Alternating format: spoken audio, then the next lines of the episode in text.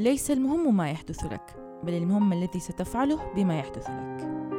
بحكاية اليوم رح تكون معنا بطلة جديدة ومميزة قدرت تهزم مرض السرطان مرتين واجهت أصعب اللحظات بقلب قوي وكان الشي اللي بيضعفها هو دموع اللي بتحبهم.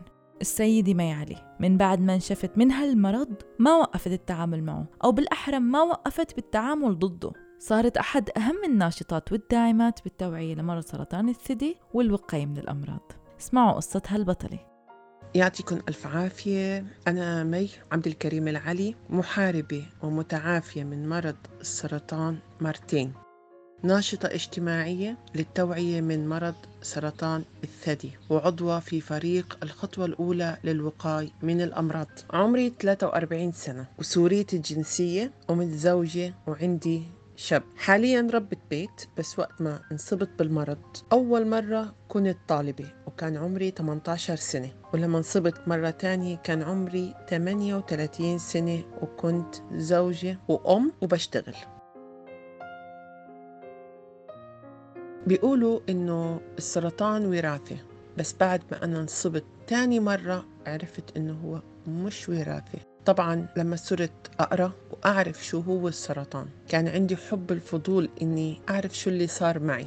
أنا ما عندي حدا بعيلتي عنده سرطان أنا الوحيدة. أول مرة انصبت فيه كان عندي طموح كان عندي أمنيات كنت حابة أني أنا أكمل تعليمي بالإختصاص اللي أنا بحبه بس قدر الله وما شاء فعل بعد ما أخلص الثانوية على طول عرفت أني أنا مصابة بسرطان الرأس ولله الحمد لأنه تم الاكتشاف بكير. خلال 15 يوم تشخصت وعملت العملية قعدت بالمستشفى تقريبا بعدها شهرين. ولله الحمد كملت علاجي. صح كان عمري صغير بس حبي بالحياة هو اللي خلاني أني أعدي هيدي المرحلة ولا أنه سرطان الرأس غير الثدي اللي صار معي يعني عدم اتزان. ما كنت أقدر أكون واعية أو صاحية من كتر الصداع وعدم الاتزان. ولله الحمد عديت المرحلة على خير. أصيبت مي مرتين بالسرطان بس بسرطانين مختلفين تماما وأكدت إنه هالشي ما كان بسبب العامل الوراثي. وعن إصرارها بالعلاج وتحديها لهالمرض رح تحكي. أنا هون ما استسلمت وبعد ما خلصت العلاج وصرت بصحة وعافية كملت حياتي. رجعت مي اللي قبل المرض اشتغلت اتزوجت وكونت أسرة. وربي رزقني ابني يزن. ولما صار يزن بالأول ابتدائي حبيت إني أكمل الشيء اللي كان نفسي فيه. ما نسيت طموحي ابدا.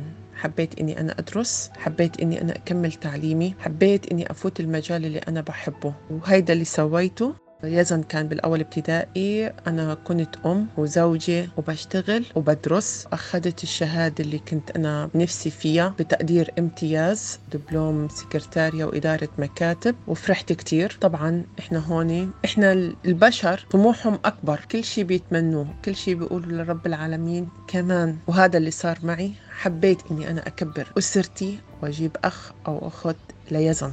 وكانت هيدي بداية لعلاج أجيب طفل وبداية لمرض سرطان الثدي. أول إبرة هرمون أخذتها غير بشكل الثدي عندي بس أنا أبدا ما كنت مفكرة إنه في أي سلبيات من هذا الموضوع ولا كنت مفكرة إنه تغيير هذا الثدي إنه معناتها في سرطان. ابدا. كنت مفكرة إنه من إبر الهرمون والعلاج. طبعا أول ما تفشل أول محاولة أريح جسمي شهر أو شهرين أبلش بتاني محاولة. وكل ما أبلش بمحاولة حجم الثدي تاعي يتغير وطلعت لي مثل كرة على الجنب اليمين. أنا فكرت هي من الهرمونات لما حتى سألت الدكتور قال لي هيدي هرمونات خربطة بالجسم بس لما انت تخلصي أو تريحي جسمك حتروح على طول. الدكتور اللي بيعالجني بس أنا ما رحت إني أفحص بدكتور تاني. خوفا إنه يقول لي مي إحنا هلأ حنوقف ولازم نتعالج بشيء تاني أو هرمون حليب. شو ما كان يكون ما كنت حابة كان عندي هدف وبدي أوصل له. وهي كانت غلطة مني إني أنا مو إنه أعطي فرصة لجسمي أعطي فرصة لحياتي وأروح وأكشف وأطمن على نفسي لا استمريت بعنادي وبعد هيك شو صار؟ رزقني ربي بثلاث أطفال وكانت فرحتي أنا وزوجي كبيرة بس للأسف بعد شهر نزلوا الثلاثة وكانت صدمة لإلي وفتت بكآبة لمدة تقريبا أربع شهور. بعد الأربع شهور أنا طبعا صحصحت وفوقت وقلت لا هلأ أنا استغربت على شكل الثدي إنه ما رجع لطبيعته. فرحت للدكتور وقلت له أنا عندي تغير بالثدي وعندي كتلة بارزة. طبعا على طول أعطاني قال لي بدك تروحي تعملي الموموجرام أنا ما كنت بعرف شو هو الموموجرام أصلا ما كنتش أعرف ألفظها. لما قعدت سويت search على شو هو الموموجرام عرفت إنه هو سرطان ثدي يعني check إذا في سرطان ثدي أو أي شيء. طبعا أنا هون خفت بس ما نشرت الخوف لأهلي. خليتها جواتي واستنيت النتيجة بعد عشرة أيام. طبعا خلال العشرة أيام هدول أو بعد الموموجرام طلبوا لي سونار وأخذوا عينة وهون بعديها استنيت العشرة أيام. كانوا أصعب عشرة أيام بعمري لأنه أنا مش عارفة شو فيه سرطان ولا كيس دهن كيس مي شغلة عادية غدد. كانت هواجس براسي كتيرة. يوم ما أخذت النتيجة أول كلمة قالت لي إياها الممرضة قلت لها شو اللي معاي؟ قالت لي آه، أنت محولة لمكي جمعة. هاي الكلمة خلتني متسمرة بأرضي إنه مكي جمعة معناتها سرطان معناتها موت.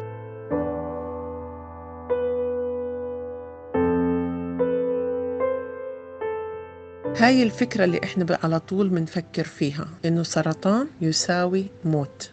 طبعا ما عرفت كيف أوصل للسيارة. مش عارفة كيف أحكي لزوجي اللي قاعد ناطرني بالبيت. مو عارفة شو أقول لأخواتي اللي ناطرين النتيجة. انهرت انهرت وأنا لحالي. ولما اتصل زوجي وقال لي شو طلع معاكي؟ قلت له معاي السرطان الخبيث.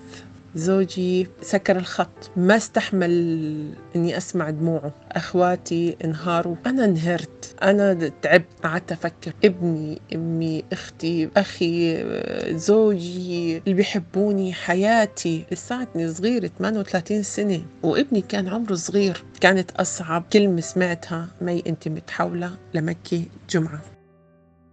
الجملة اللي توجهت لها لمي من الممرضة كان أقسى عليا من خبر مرضها نفسه وهالشي بسبب أسلوب الممرضة معها لتوصيلها للخبر اعتبرت مي إنه هالجملة مستحيل تقدر تنساها لأنه كانت مثل صعقة لإلها. ليش في ناس ما بيفكروا أو بيعملوا حساب أو اعتبار لمشاعر الشخص الثاني؟ يعني بقصد الشخص المتلقي للخبر. يعني مثلا مي كانت بحاجة لأسلوب أطرى لحتى تقدر تستقبل الخبر بقوة مو بخوف. طبعا ما بقصد الشفقة أنا بقصد الإحساس النابع من القلب. ليش ما نحط حالنا محل هالشخص؟ يمكن كان هالوضع رح يكون أحسن بكتير وأهون بكتير. خلونا نكمل مع مي.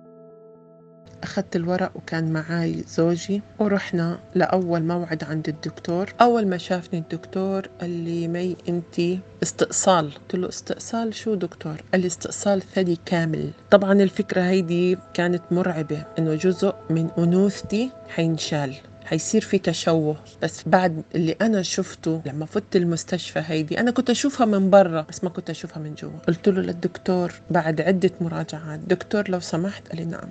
قلت له شيل الاثنين ثدي. قال لي ما بيصير. قلت له أنا عم أقول لك شيلهم. أنا عندي أهم ما علي صحتي. أنا لسه في طفل بده إياني وأنا بدي أكون جنبه. طبعا لأني تأخرت للعلاج ويمكن هيدا كان بصالحي عدل الدكتور كل السونار والموموجرام والاشعه المقطعية قبل ما أفوت العمليات. وتطلع صدفة إنه يطلع لي ورمة تانية بمكان الثدي بس كانت أصغر. الورمة الأولانية كانت ستة ونص على ثلاثة ونص الثانية طلعت واحد سنتي على واحد سنتي. طبعا هيك هيدي أنثى وبتفرخ فغلط إنه يعمل لي استئصال لأنه أي ضربة مشرط حينتشر بجسمي كامل. فطبعا اقترح الدكتور إنه يكون كيماوي.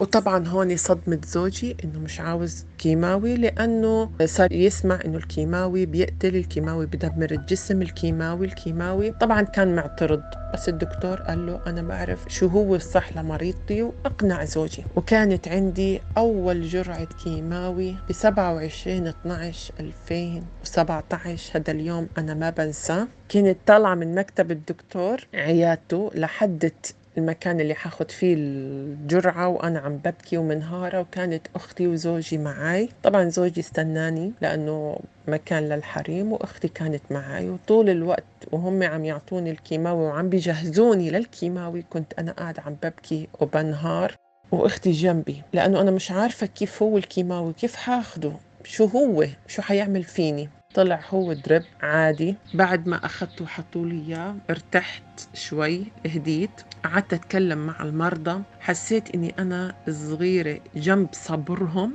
جنب قوتهم. طبعا أنا أول جرعة هم كان يمكن في كانت وحده جنبي تاني مرة وست كبيرة وما شاء الله بناتها صبايا ومتزوجات وعندها أحفاد. حسيت إني أنا طفلة. جنب اللي هي كانت عم تحكي لي إياه. وعدت أول جرعة على خير.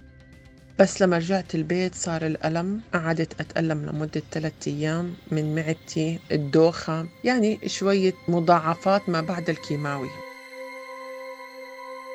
وبعد ما خلصت هالبطلة من أول جرعة شو صار معها؟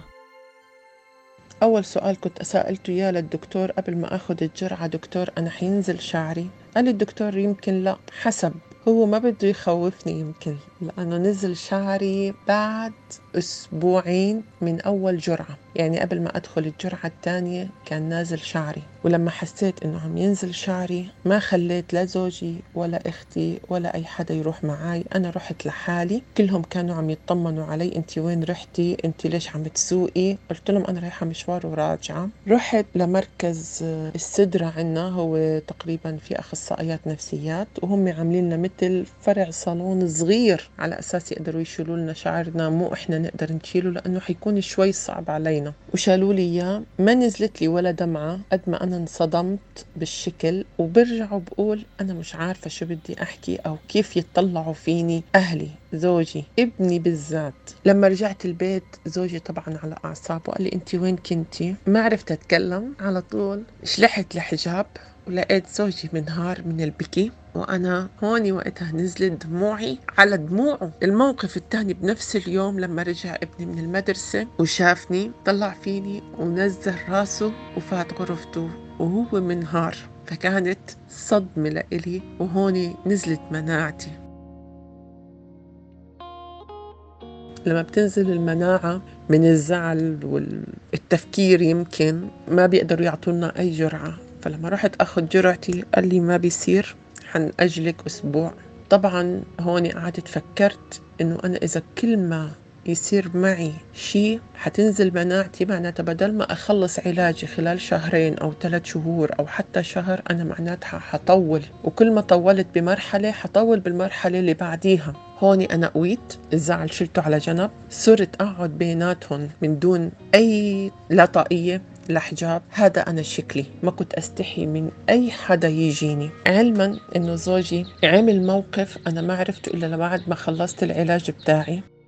هو راح حلق كمان على الصفر ورجع. حتى لما سألته قلت له ليش حلقت شعرك على الصفر؟ قام قال لي إحنا حنفوت على الصيف فعم بهيئ نفسي. وأنا راحت عن بالي فكرة إنه يكون متضامن معاي. كانت هيدي ردة فعل حلوة منه حسستني إنه أنا عندي سند ولله الحمد الله يديمه فوق راسي أنا وابننا طبعا ما كنت أستحي من العالم كنت أمشي حاطة كمامي. طبعا الشكل العام ببين بس بحياتي ما شفت نظرة خوف أو نظرة تنمر من من أي ناحية أو حدا مثلا مش حابب يشوفني. بالعكس كنت أشوف الفرحة بعيون الناس إني أنا قوية وقادرة أمشي بيناتهم.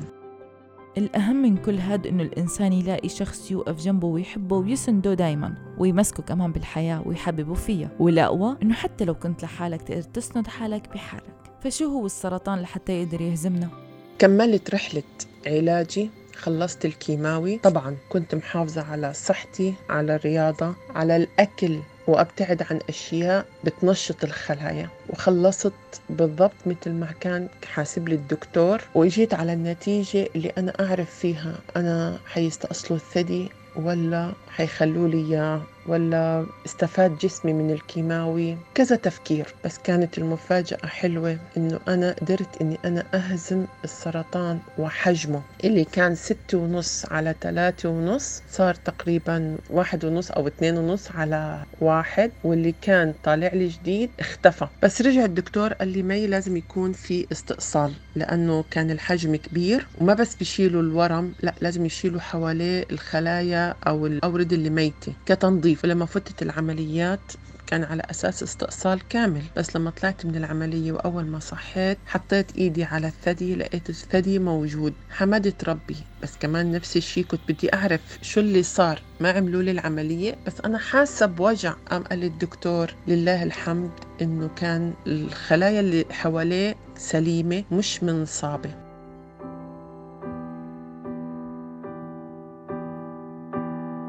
كملت علاجي وكملت الإشعاع وبعد الإشعاع كمان عملوا لي مثل رنين والعين اللي شالوها من الثدي كانوا لازم يعرفوا شو هي.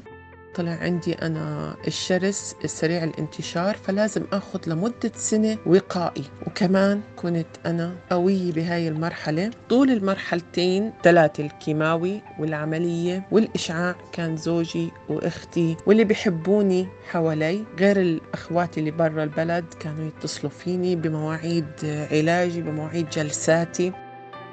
لما اجيت على الهرسبتن أنا لحالي أروح وأنا لحالي أرجع. أه مش لأنهم هم مش فاضيين لإلي. لا صرت أنا حابة إني أنا أعتمد على نفسي. أنا بحب إني أنا أروح وأخذ علاجي وأنا بخير وبصحة وما بديش إني أنا أعذبهم أكثر ما كنتش بدي إنه يتعبوا معي أكثر فكنت أنا بنفسي أروح. وطبعا غير إنه مثلا أشوف صاحبة من هون تعرفت على مريضة من هون نتحدث نقعد. كانت تمر الساعات وإحنا بناخذ علاجنا وكل واحد يروح على بيته. قدرت مي تبني علاقات وتأسس صداقات مع ناس جديدة بمدوها وتمدهم بالقوة وهالشي ولد الراحة بيناتهم خلال العلاج. لحد ما خلصت العلاج وكان تاريخ 7 6 2019 كانت آخر جرعة لإلي. يوم ما طلعت من المستشفى وشميت حسيت إنه في هوا تاني غير اللي كنت أشمه قبل. حسيت إني أنا انولدت من جديد. بس طبعا كان في لسه نتيجة أخيرة لنشوف إذا في خلايا صغيرة بالجسم. بس لله الحمد ربي نصرني على هيدا المرض. وطلعت نتائجي كلياتها مبشرة وتعبي وتعب زوجي وأهلي واللي بيحبوني ودموع ابني ما راحت هيك. هزمته للمرض وأنا واقفة على إجري. في بعديها مراجعات كنت منتظمة جدا بمراجعاتي. أول سنة كل ثلاثة شهور. طبعا صار لي هلأ يعني عديت السنة بتصير كل ست شهور. عندي سنوية للموموجرام والسونار لو احتاجت بس إن شاء الله ما أحتاج. متابعة على أدوية معينة بتنصرف لي لمدة خمس سنين من خمس سنين يمكن تروح لعشر سنين والحمد لله. الحمد لله. قدرت مي تهزم المرض بإصرار وتحدية لكل الظروف. وعن اللحظات والمواقف اللي مستحيل تنساها وقررت إنه تحكي عنهم؟ خلال الفترة هيدي صار لي مواقف كتيرة. أول شي موقف اللي شلحت الحجاب وما في شعر وزوجي هذا ما بنسى أبدا وكل ما بفتكره لازم أبكي. وموقف تاني بفتكره كمان لما شلت شعري ووالدتي طريحة الفراش لقيتها قاعدة تدمع عيونها من دون ما قادرة تقلي أي كلمة. أما الموقف الكبير لما تعبت بلحظة من اللحظات وصلت لحافة الموت ولاقي أختي وزوجي يشيلوني ويركضوا فيي للمستشفى وأنا فاقدة الوعي. وما استنوا حتى سيارة الإسعاف تيجي تاخدني لما صحيت عرفت إنه الدنيا غالية وما بتسوى لحظة تفكير أو ألم وحسيت إني أنا بحاجة لابني أكثر ما هو بحاجة لإلي. وأنا بحاجة لزوجي أكثر ما هو بحاجة لإلي. وأنا بحاجة لأخواتي واللي بيحبوني. نصيحة حبت مي تقدمها لمحاربي السرطان. نصيحة أنا بوجهها لمرضى أو لمحاربين مرضى السرطان. أنا بيوم من الأيام كنت محاربة وحاربت بقوة عرفت أهزم السرطان مرتين وهيدا طبعا كله بفضل رب العالمين لأنه حط فيي القوة والعزيمة وحابة أقولكم إنه أكبر علاج من بعد الاتكال على رب العالمين هو الأمل في الشفاء. الدواء هو وقاية من المرض لا أقل ولا أكثر. بس العلاج الكبير عن تجربة هو الأمل. السرطان بيعلم الصبر بيعلمنا كيف نحب نفسنا. وحيجي عليكم يوم مثلي هلأ. زي ما أنا عم بحكي وبنصح إنتوا حتوقفوا وحنسمع رحلة علاجكم وانتصاركم مع مرض السرطان. وهيدا كمان مو بس مرض السرطان أي مرض لما بتحطوا فيه الأمل حتتشافوا لما تحبوا نفسكم حتتشافوا. هاي كانت رحلة مي علي مع مرض السرطان. قدرت بالأمل تكسر حواجز السرطان وتهزمه. وهاي كانت حلقتي لليوم من بودكاست حكايتي مع السرطان. أنا غيداء مراد آغا. استنونا بأمل جديد وحكاية جديدة. سلام!